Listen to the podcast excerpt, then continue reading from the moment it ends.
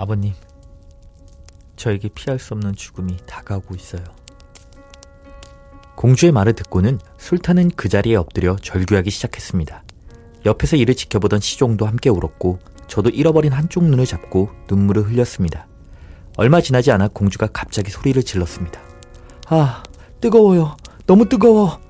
고통과 슬픔으로 뒤범벅이 된 끔찍한 비명 끝에 아름다움의 여왕은 앞서 정령과 같이 제가 되고 말았습니다.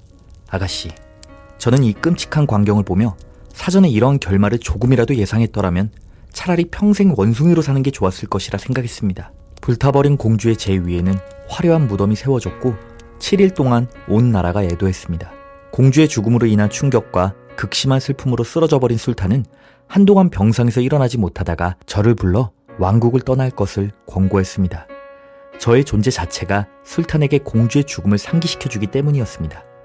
저는 즉시 왕국을 떠났고 제가 모든 불행의 원흉이라는 죄책감과 슬픔에 빠져 정처 없이 떠돌다가 결국 이렇게 머리를 깎고 수도승의 의복을 걸친 채 바그다드까지 오게 되어 이 친구들과 만나게 된 것입니다. 두 번째 수도승의 이야기를 들은 조베이드는 그가 떠나는 것을 허락했습니다. 그러나 두 번째 수도승 역시 첫 번째 수도승처럼 나머지 사람들의 이야기를 듣겠다며 자리에 남았고 이어서 세 번째 수도승이 이야기를 시작했습니다.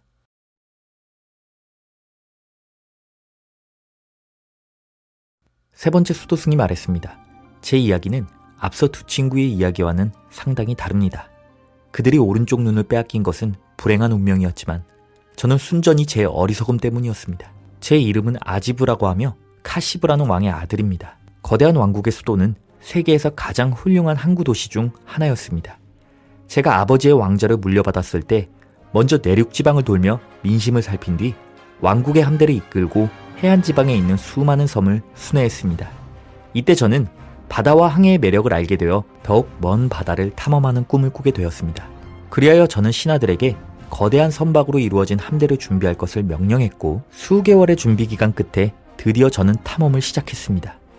40일 동안은 바람과 날씨가 모두 우리에게 유리했습니다. 그러나 41일째 저녁, 우리가 만난 폭풍은 산처럼 높은 파도를 일으켰고 왕국에서 가장 거대한 함선조차 바다에 잠겼다가 나오길 반복했습니다. 다행히도 해가 뜰 무렵 바다는 다시 잠잠해졌습니다. 피해를 입은 함대를 재정비하기 위해 육지를 찾아 정박해야만 했으나 선원들이 아무리 둘러보아도 주위에는 하늘과 바다밖에 보이지 않았습니다. 그로부터 10일이 더 지나서야 항해사가 창백한 표정으로 찾아와 떨리는 목소리로 말했습니다.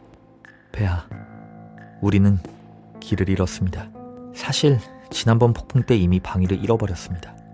함대의 위치가 내륙에서 멀지 않다고 생각했기 때문에 어떻게든 눈에 보이는 육지만 찾아 정박하면 정확한 위치를 파악할 수 있을 것이라 생각했고 때문에 이 사실을 알리는 것이 모두에게 불안감만 일으키는 것이라 생각했습니다. 저는 왕국 최고의 항해사를 매우 신뢰했기 때문에 그를 다독이며 이렇게 말했습니다. 나는 그대의 능력과 판단을 존중하오. 아직 식량도 충분하고 피해를 좀 보긴 했으나 함대도 제법 건재한 편이니 여유를 가지고 육지를 찾아봅시다. 그러자 항해사는 가슴을 치고 오열함을 말했습니다. 폐하, 저 멀리 검은 점이 보이십니까? 아직은 파도의 그림자인지 구별이 되지 않으시겠지만 저곳은 검은 산이라고 불리는 강력한 자성을 가진 섬입니다. 끌어당기는 힘이 너무나 강력해서 이미 우리 함대 전체는 섬으로 끌려 들어가고 있습니다. 함선에 너무나 많은 부품이 철로 이루어져 있으니까요. 가까이 갈수록 강력해지는 자력에 결국 함선의 모든 못이 떨어져 나가 산에 달라붙고 우리는 배와 함께 가라앉게 될 것입니다. 저 산이 바다 쪽에 가까운 측면만 짙은 검은색으로 보이는 것은 그쪽 면에 이미 침몰한 배들의 부품이 잔뜩 달라붙어 있기 때문입니다. 산의 정상에는 황동으로 만들어진 돔이 있으며 그 위에는 말을 탄 남자의 모습을 한 동상이 세워져 있습니다. 기수의 흉갑에는 알 수 없는 문자와 표식, 그림이 새겨져 있으며 이 섬의 기이한 힘은 모두 그 동상에서 비롯된 것이라는 말이 있습니다. 그것이 존재하는 한 우리의 죽음 뒤에도 이 불행은 영원히 계속될 것입니다. 항해사의 이야기를 들은 선원들은 다가오는 운명을 피할 수 없다는 공포와 슬픔에 빠져 모두 통곡하며 혹시 누군가는 살아남을지도 모른다는 생각에 각자 유언장을 써서 동료들과 나눠 가졌습니다.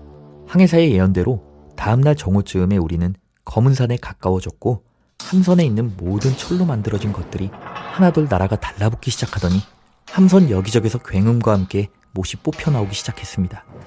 배가 파괴되는 소리, 철이 산에 달라붙는 소리가 너무나 엄청나서 선원들의 비명 소리는 잘 들리지 않을 정도였습니다.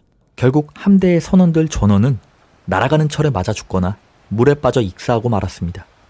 일찌감치 물에 빠져버린 저는 주변에 떠다니는 나무 판자를 하나 붙잡을 수 있었고 때마침 불어오는 강한 바람에 떠밀려 홀로 무사히 육지에 닿을 수 있었습니다.